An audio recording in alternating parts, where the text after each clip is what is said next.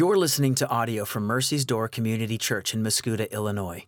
If you'd like to get more information about Mercy's Door, we'd love for you to connect with us on Facebook or check us out at mercysdoor.org.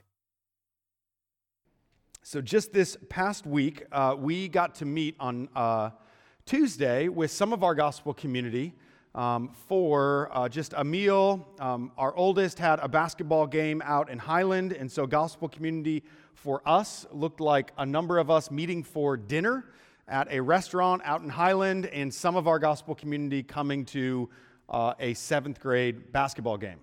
And so, I love you. It was a great game.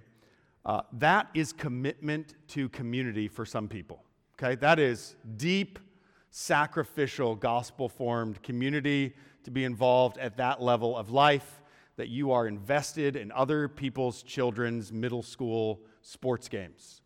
But that's living life together as Christ followers, all right? Um, while we were there, we were just kind of reminiscing about uh, our stories and where we came from and, and things that had occurred in the past and things that we liked in the past. And one of the topics that came up that we kind of it overflowed into our family was just discussions about television programs and things that we watched back then right and so a couple years ago it was it was real exciting to us until i watched it because um, there was a reprisal of one of my favorite shows, uh, Full House, that came out a few years ago. Uh, yes, whoop, whoop. Yep, thank you for that. Um, and so we were talking about Full House and Saved by the Bell and Family Matters and all of those good shows. And as I was just kind of thinking about the ebbs and flows of television programs in my life, um, I got to a period of time uh, when Rachel and I were in our first year of marriage and I was in grad school. And so we had a brand new baby, zero money, and no friends because I was in grad school. And so we watched a lot of television together. That's what, that was like date night. Baby semi goes to sleep, so we watched some television. And when I, when I was thinking about the shows, all of the shows we watched had one major theme in common it was the theme of makeovers. I don't know what it was about like the late 2000s, uh, but every TV show appeared obsessed with the idea of makeovers. And, and I think it kind of functions around this, right? People don't want small incremental change over a long period of time. We want big, complete, instantaneous change. Right, so maybe you guys remember uh, there was a show, I promise, my wife made me watch it, it wasn't my choice. It might have been the other way around. It was on like E called What Not to Wear. Anybody remember that show? Good, four people, all of them women. Um, yeah. Uh, men, you guys can just be honest with yourself here, right? You love fashion TV shows, that's all right. This is a safe place because of Jesus. All right, what not to wear. Anybody remember? Everybody's got to remember this show. Uh, Extreme Home Makeover. Yeah, everybody remembers that show, and everybody thought their home could one day look like that until you tried to DIY it, and then it went terribly wrong, right? So everybody remembers that one. And my favorite, I think it was Tuesday nights, if I get it right, Rachel and I would sit down with a big bowl of ice cream and we would watch together The Biggest Loser. You guys remember that show? Yeah, so uh, again, all of these shows, the big premise was how you started the show looked nothing like how you ended the show.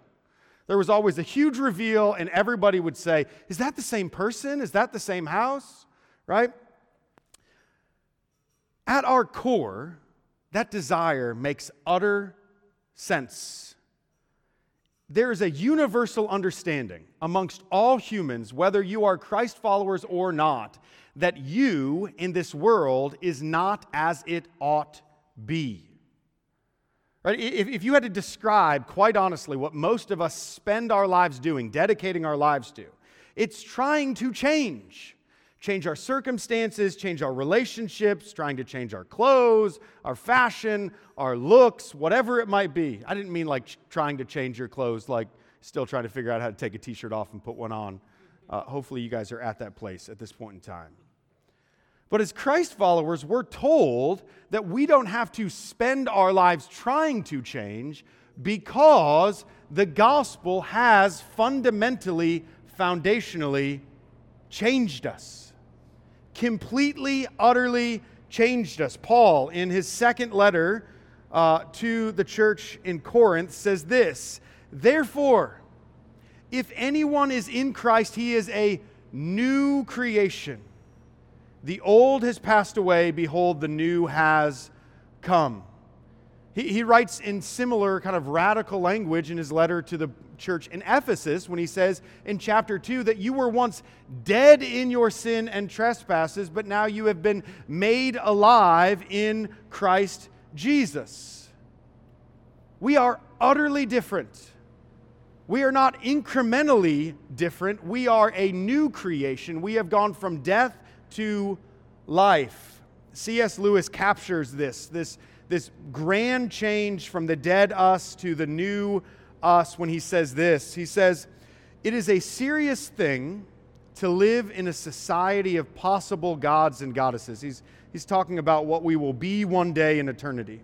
To remember that the dullest, most uninteresting person that you will ever meet or talk to may one day be a creature in glory that if you saw him or her right now, you would be strongly tempted to worship.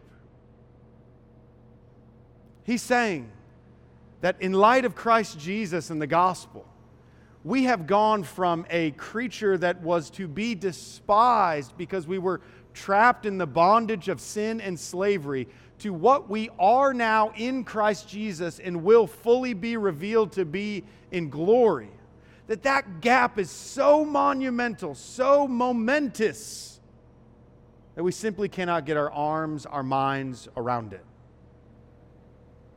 The Christian life is not meant becoming better, it's not lived changing. The Christian life, hear this, because if you've been in the church, you have heard that the Christian life is primarily about you getting better, trying harder, and incrementally changing. And hear this from me and primarily from the Word of God. It's not, it's about you realizing that you have already changed. It is about you understanding that Christ, by his life, death, and resurrection, has fundamentally, foundationally, eternally already changed you. Last week, as we looked at the book of Philemon, we looked at the person of Onesimus, a runaway slave who sinned against his master in some way, shape, or form, left him, came to Christ through the ministry of Paul, and Paul then sends him back to be reconciled to Philemon, his master that he had sinned against. And now, this week, we are looking at the man Philemon who this letter is written to. And again, we're going to find that Philemon is fundamentally different. Paul points it out again and again and again because of the gospel. I was talking to Rachel about this kind of idea that we're walking through that the gospel radically changed us. And, and the picture that came into my head was this uh, over the last two decades, I think there's been three different Spider Man movie series that's come out. Right? But in every single one of them, there is a scene where Spider Man becomes Spider Man. Right? He gets bit by the spider in some way, shape, or form, and then he discovers that he has these new powers. And he goes swinging through New York City, discovering all the amazing things that he can do now that he's a superhero. Right? Stay with me on my logic. The Christian life should be like that. Now, I'm not saying go jump off tall buildings because then I'll have to do your funeral and we'll talk about how it's so wonderful that the Lord changed you before that day occurred. But what I am saying is that the life of a Christ follower, like the life of Onesimus and Philemon, should be a joyful, ongoing experience where you and I say something like this I didn't know that that was true about me. I didn't know that that had occurred to me. I didn't know that that's the type of life I now have. I didn't know that that's the type of hope I now have. I didn't know that that's the way that I've been loved now. Again and again, this should be what we say, and it's why we walk life out in gospel community together. So, this morning, again, let me tell you how Paul tells Philemon that his life has changed. Here's the problem we have six points today. Now, some of you just cringed. I saw it. I saw it. I saw you do it. That's okay. We're going to go quickly today, okay? Typically, three points gets us 45 ish minutes. We're going to do six points in about 25 minutes. Let me give you one more caveat as your pastor before we jump into it. You're going to take notes, and I love that if you're a note taker, you're going to take all six notes.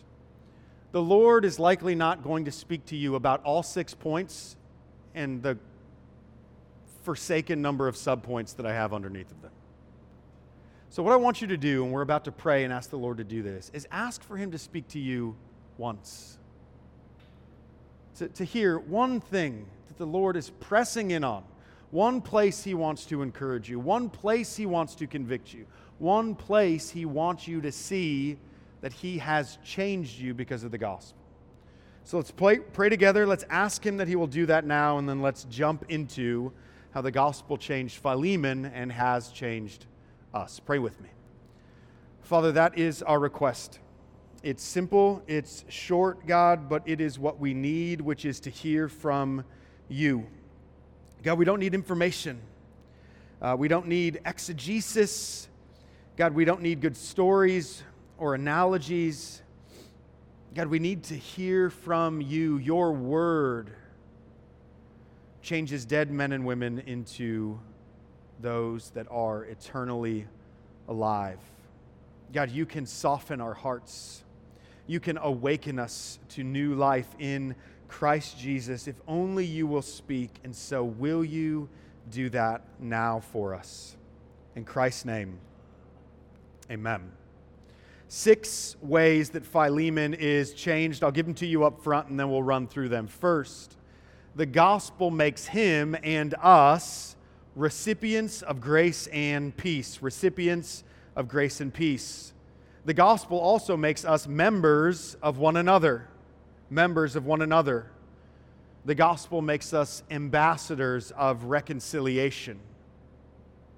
It also makes us a growing family marked by forgiveness and powerful in prayer. If you didn't catch them all, I'll say them again. First, recipients of grace. Paul begins the letter to Philemon this way Paul, a prisoner of Christ Jesus, and Timothy, our brother, to Philemon, our beloved fellow worker, and Apphia, our sister, likely his wife, and Archippus, our fellow soldier, possibly Philemon's son in the church in your house. Then he says this Grace to you and peace from God our Father and the Lord Jesus Christ. If you look almost every letter that Paul has written in the New Testament, you will see that in his greeting, he will say some version of grace to you and peace from God our Father and the Lord Jesus Christ. Now, when, when it was common in those day and ages, when you would write letters like this, whether personally or to larger groups, that there would be some form of salutation. I think I'm using that word right. If you think back to your elementary school days, before you had to write a five paragraph essay, you learned how to write a letter. Not my children, they don't know how to write letters, nor do your children if they're young because they don't teach that anymore. I think they can send text messages or Snapchats now, but that's probably the extent of communication. Okay? But there was always a salutation, right? You, you first said who it was towards, and then you put some sort of bland little sentence to introduce the letter that you were writing. In Greek culture during this time, the, the word that was traditionally used was charis, grace to you. But the Hebrew culture that Paul was coming out of, and many of the people he was writing to, traditionally greeted each other with another word, shalom, which roughly translated to peace. And so, Paul, knowing that he is writing to both a Jew and Gentile culture, seemingly mixes the two together and says, Grace and peace to you. But Paul is also saying something far more significant. He's not just kind of giving a throwaway statement as if someone sneezed and Paul said, Bless you. Right? No one ever hears someone say, Bless you, after they sneeze and think, My life just got better. They have blessed me, right? Like if I offered you 50 bucks when you sneeze rather than bless you, you would like me way better. You'd be like, this, I like this guy. I'm gonna go to his church. Right? Like no one goes, man, that just they just laid a blessing upon me. Like, we're not a people of blessing. But Paul is not just uttering empty words. As a matter of fact, he's uttering powerful words because he's uttering the words of Jesus. And if you don't think that Jesus' words have power, go back to Genesis 1 when he, the Word of God, speaks all creation into existence. God speaks and it is so. After Jesus is crucified and resurrected, he shows up to the disciples. You know, the first thing he says to those men whose lives have just been turned upside down, that are in hiding for their lives, he says to them, Peace be to you.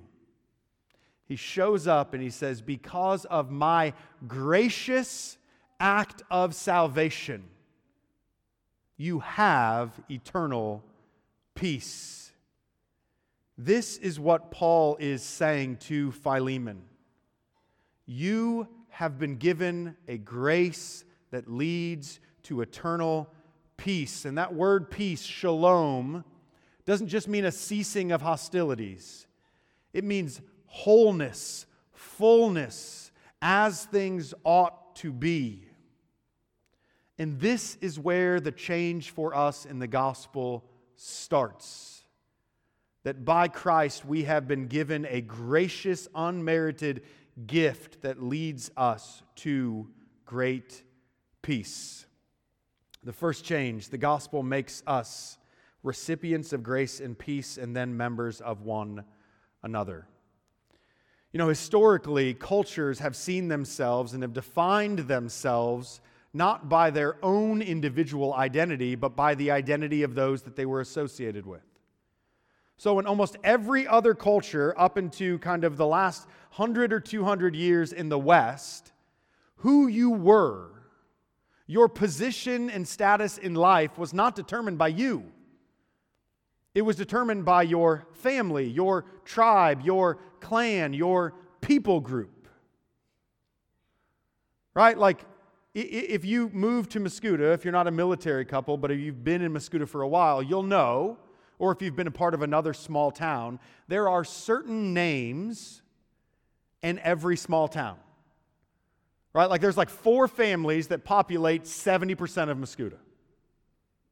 And, and you can just start like, you don't need ancestry.com, right? You just need to talk to a couple people in Mascoutah. You can, six degrees of Kevin Bacon, six degrees of Norn Burns or Mueller's, right? Miller's in Mascoutah. It's something German around here. We associate and have traditionally associated who we are based on other people, but not now, not in this culture, and not in this time. Now, who you are, your identity, your status is all about you. You define you. You define who you are, you define what you will be right? We use phrases like, I am the captain of my own ship, master of my own destiny. Or we say things like, You can't tell me what to do, right? For 2,000 years, the answer was, Yes, I can, right? We, we don't like other people pushing in. Even the, the gracious, amazing gift of marriage has now been labeled as oftentimes a burden in our society. It's why so many people in their 20s and 30s are deciding at this point in time not to get married because it ties you down. Right? That's not me, just in case you're wondering. It's the Holy Ghost of this heater off to my left. All right? So make a joyful noise. Right? The truth is, right, we use terms like the old ball and chain. What a beautiful way to describe our spouse, right? It's marriage is wonderful. It's like being in a dungeon, tied to something I can't get away from even if I want to. But we do that because we don't like being connected and interconnected to other people. The problem with that, you were created to be that. You and I were created as parts of a whole. and sin fractured that whole. It put us at odds with our Creator and it put us at odds with one another. Now, when you look at Paul's letter and his commendation to Philemon in verses 4 down through 7, his primary commendation of Philemon is essentially this You have understood that the gospel has reconciled you back to the one another's that you were created to live in. You get the fact that you are not your own, but you are members of a body. He commends him by saying, I have heard that you have shared your faith with the saints. And that doesn't mean that he has evangelized or told his faith. It's the Greek word koinonia. It means fellowship, partnership, deep, intimate oneness. And Paul says to him, Good job, Philemon. You have gotten the central fact that the gospel does not just save individual you, it saves you into a people, a body it saves you into a family. And you have to get this. Because if you don't, the rest of the letter and what Paul requests of Philemon with Onesimus makes no sense. I really hope you are sick and tired of hearing the announcement about gospel community that we make every single Sunday. Because perhaps that means we've made it enough.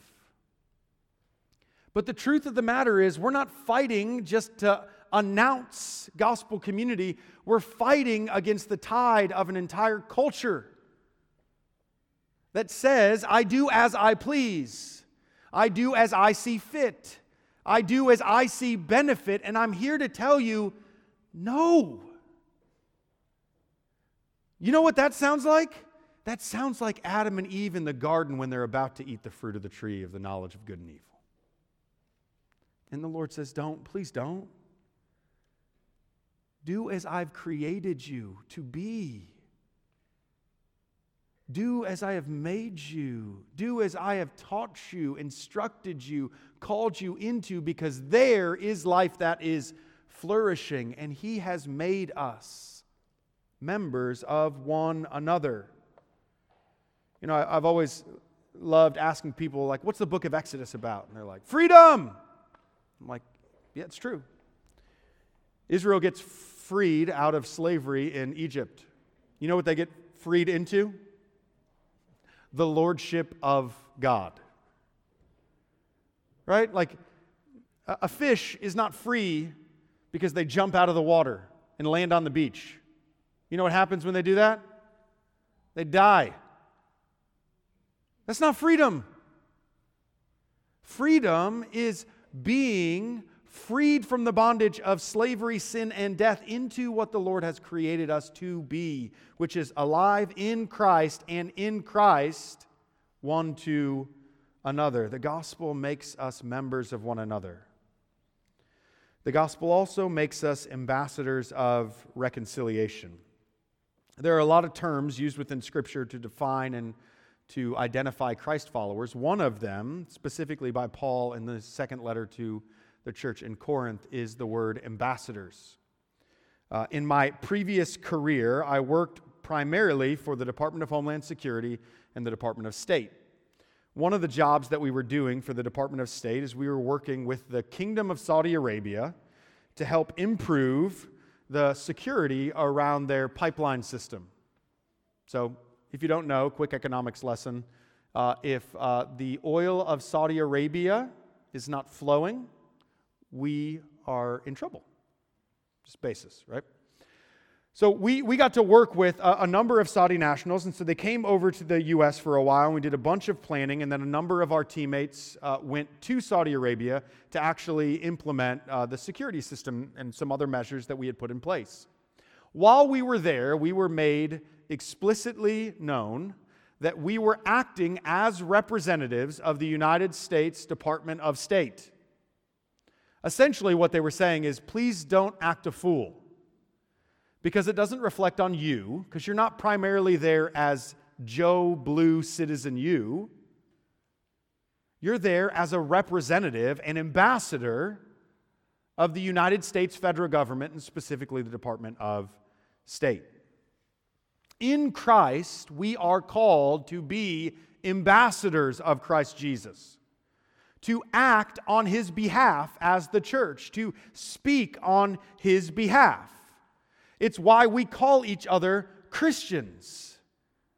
Right? Uh, we may not know it, but most people, for the history of time, had Christian names. Literally, what that meant was that your name signified that you were a part of the body of Christ. That was your identity.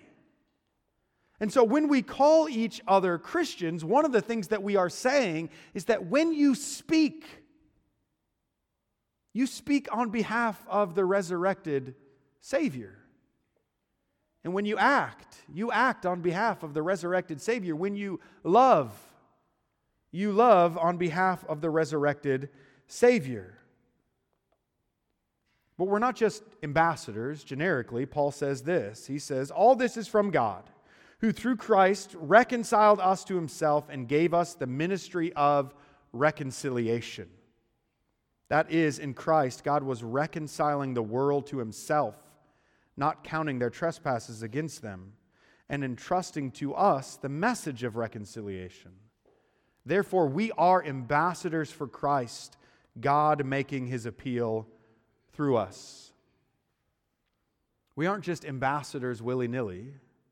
We aren't just ambassadors saying whatever we want. We are ambassadors specifically for reconciliation we speak on behalf of Christ to reconcile a dead and dying world to the Lord and also to one another, to be ambassadors of truth and peace, to bring peace, shalom, where once there was discord. Now, here's why this becomes important because Paul says this about Onesimus when he sends him back to Philemon. He sends him back and he says this in verse 12 to Philemon I am sending him, Onesimus, back to you.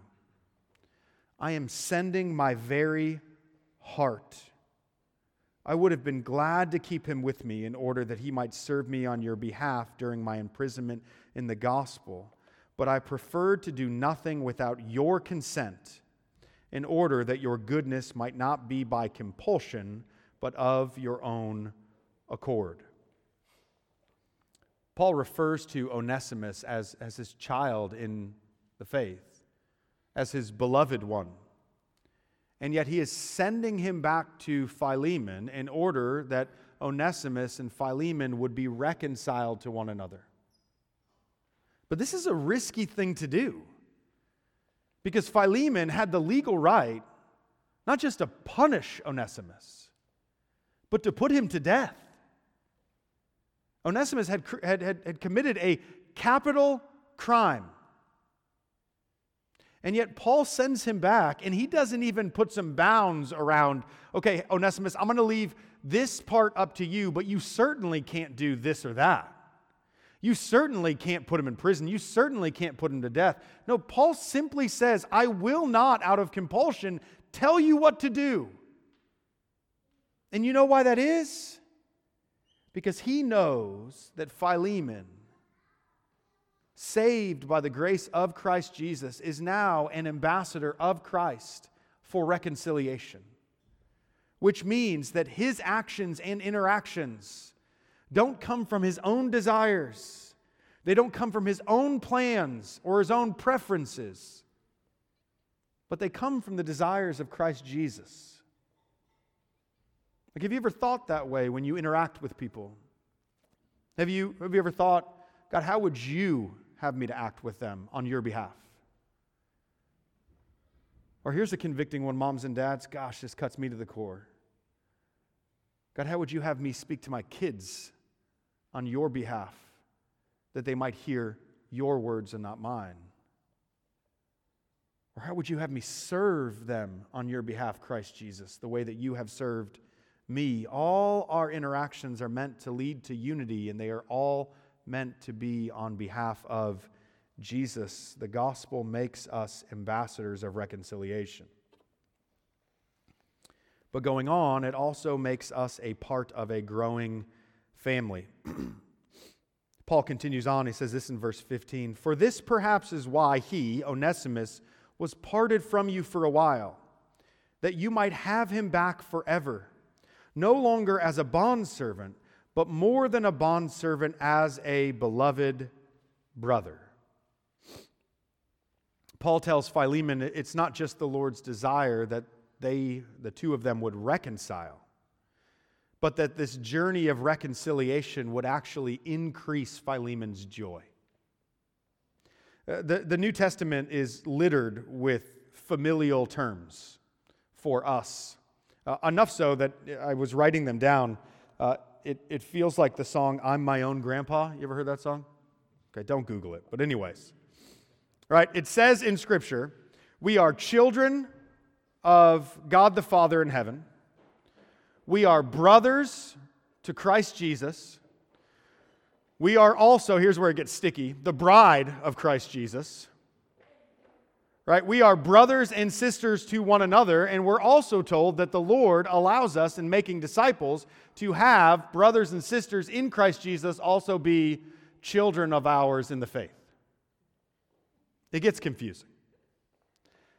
But here's what's certainly clear in Scripture there's no strangers or orphans in the kingdom of God. No one is isolated, no one is alone. We are all family members. And this dynamic moves and changes us. Because we're no longer simply sharing our faith to tell random people about the gospel. We're not just welcoming random people into the church.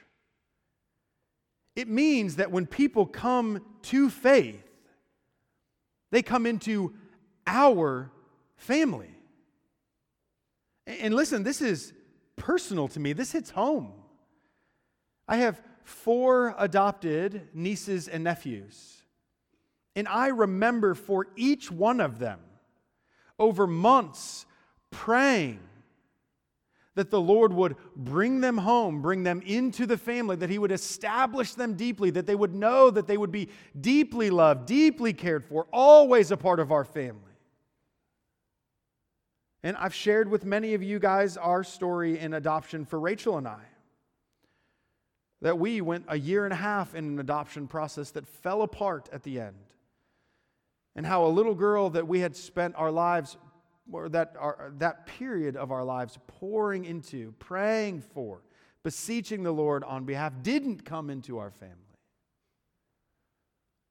Listen, we are a part of a family. And if, if you can't get your arms around sharing your faith, then, then get away from the abstract for a second and get towards the fact that there are brothers and sisters that the Lord is determined to adopt into your family that right now are still living as orphans rather than in the beloved family of God. We are a part of a family, and it's meant to be an ever expanding family. And that's why Paul is able to say to Onesimus, who has been, or to Philemon, who has been wronged by Onesimus, it was actually good that he fled from you that he parted from you. It's good for you because now you get to receive him back not as a bondservant, but as a brother. You lost something, but what you gained was far better a brother in Christ Jesus. The gospel makes us a part of a growing family. The gospel also makes us marked by forgiveness. If I, if I said this to you, don't answer out loud, answer in your own head, because typically this goes sideways and terribly wrong when we do this like congregational interaction thing, right? I don't know what it is, but we're just not wired that way. Play to our strengths. The gospel is sufficient to cover all sin, but there are a few times in Scripture where Jesus tells us that there are certain things that will absolutely keep you out of his eternal presence. Can you think of one? Don't answer out loud. Don't answer out loud. Can you think of one? Can you think of a time where Jesus said This will ensure that you're not in the kingdom. This will ensure that you don't have eternal life. One of the most shocking ones, he says directly after the Lord's Prayer. He teaches his disciples to pray, and he says this Our Father in heaven, hallowed be your name. Pray like this Your kingdom come, your will be done on earth as it is in heaven. Give us this day our daily bread. Forgive us our debts, as we also have forgiven our debtors. Lead us not into temptation, but deliver us from evil. For if you forgive others their trespasses, your heavenly Father will also forgive you. But if you do not forgive others their trespasses, neither will your Father forgive you your trespasses. Now, this verse doesn't mean that we are saved by anything other than the grace of the Lord alone.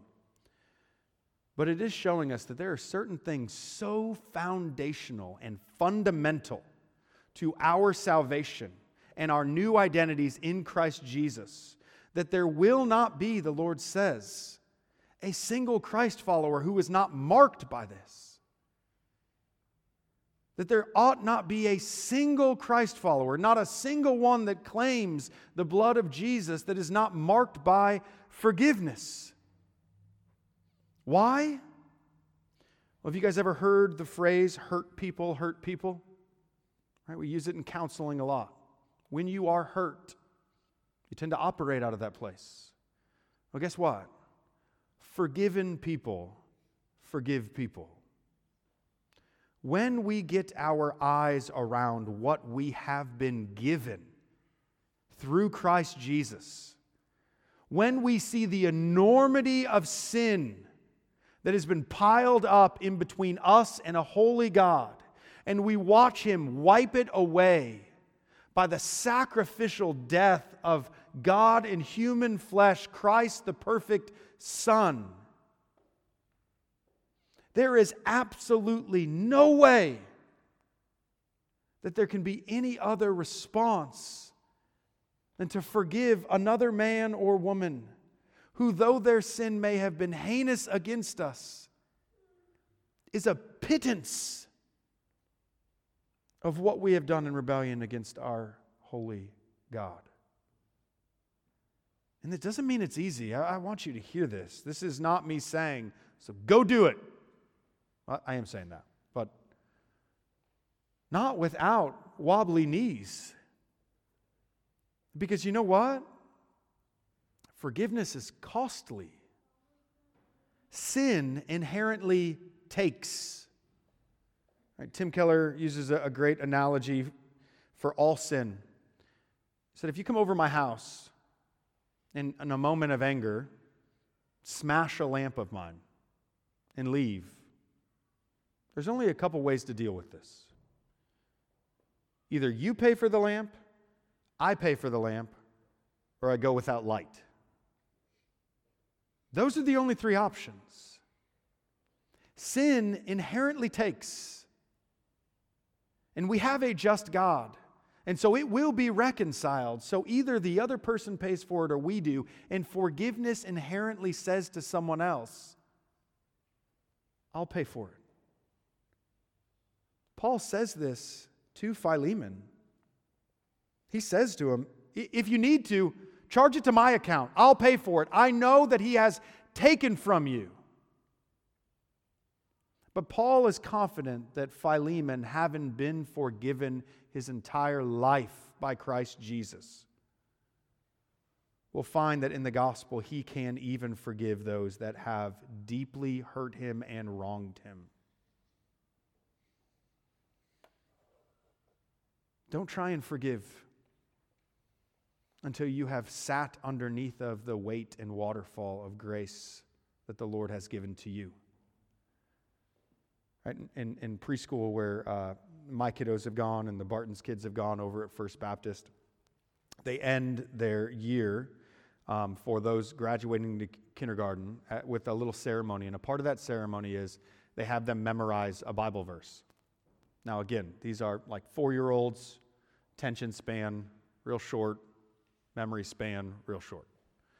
And so it's like, you know, like Jesus wept, right? It's like, you know. Um, so Hattie, I will forever remember this verse, uh, mainly because she said it a million times around the house. 1 John 4:19. We love because God first loved us. That's one of those like coffee cup verses that you like put on things and you're like, oh, that's that's lovely, and that that's sweet.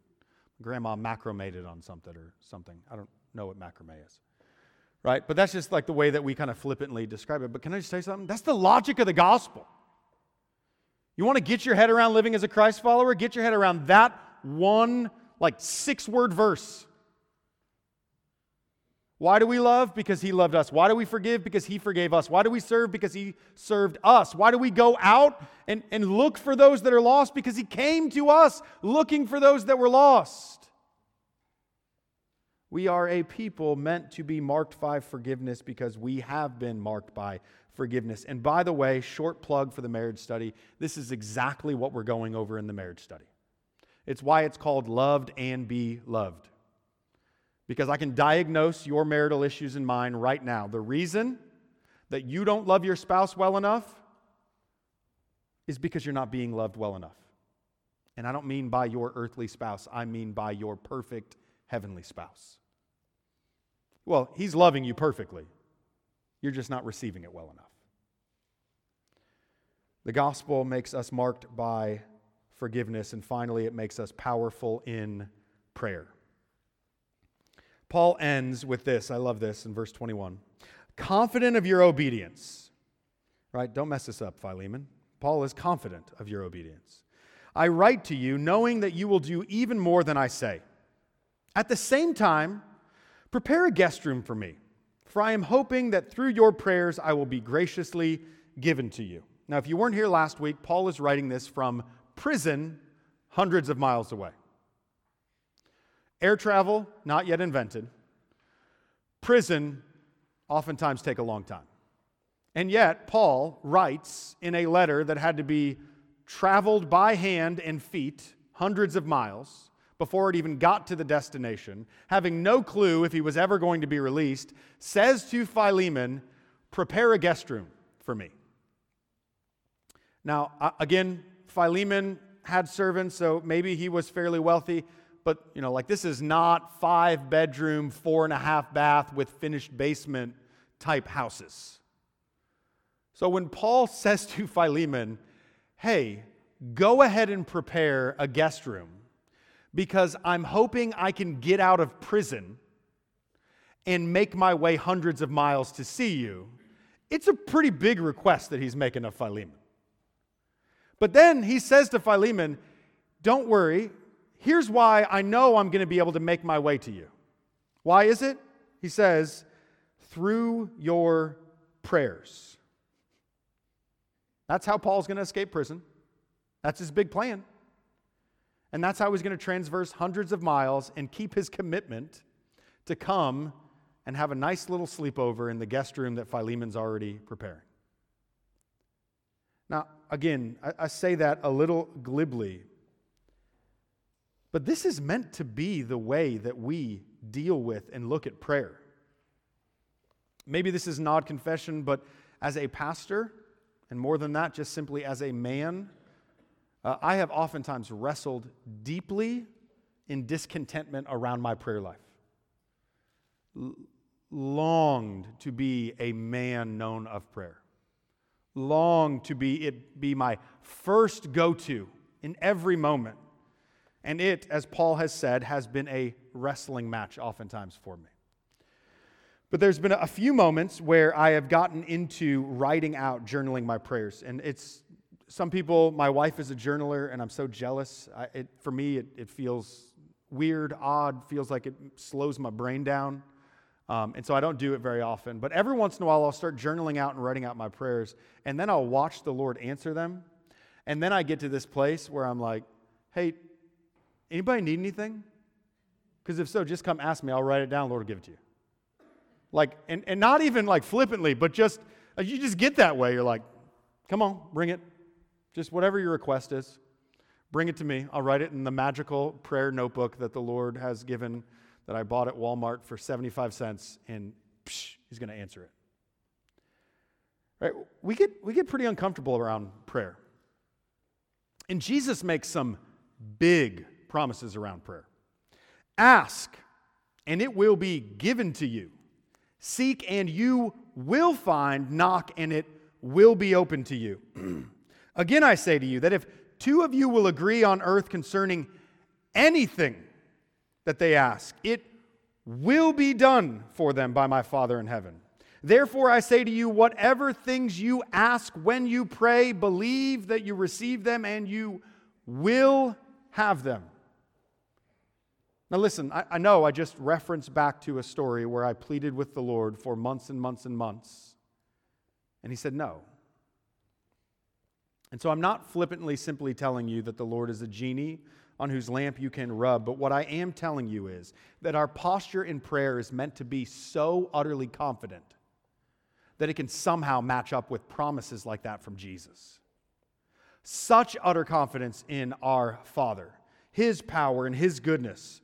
That if we are told no, that the only explanation we could possibly fathom is He's telling us no because He has something even better for us. That's the type of confidence in prayer that we are meant to have. You guys remember uh, Charlie and the Chocolate Factory? Right?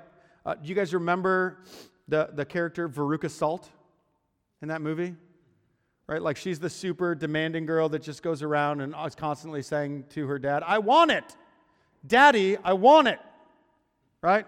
And everybody's like, man, that's ungrateful little, you know, nobody wants their kid to be like that. Listen, y'all people and me could use to be a lot more like Veruca Salt with the Father in heaven. A lot more could we go to him and say, Dad, Dad, I want it. Because you know what? One, he knows you do. And two, if my kids, and the Lord Jesus says this, if my kids would come up to their earthly father and say, Daddy, I want it? In the midst of my sin and brokenness as a human father, how much more should we go to our perfect heavenly Father who has promised to use all things for good and not a single thing that is good keep from us? The gospel makes us powerful in prayer because we have the ear of God in heaven. In fact, we get to call him Abba, Father. Listen, for, for 2,000 years, we have used the terms AD and BC to mark our calendars. Now, over the last five years, they've decided that they have to change it. Right? But for 2,000 years, essentially, it meant AD, Anno Domini, which means in the year of our Lord, in the year of our Lord Jesus, since his birth, and BC, before Christ, has been how we have marked history, which means that the birth and coming of Christ Jesus, the gospel, is historically the most transformative thing that has ever happened. Okay? And I know that you can call me kind of, uh, you know, uh, Western focused and everything else, but it's just true. There has been no other person, no other event in the history of humankind come up and we'll grab a cup of coffee and we'll argue about it, other than Jesus, his birth, death, and resurrection.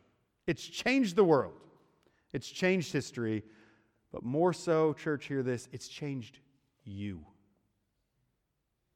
You.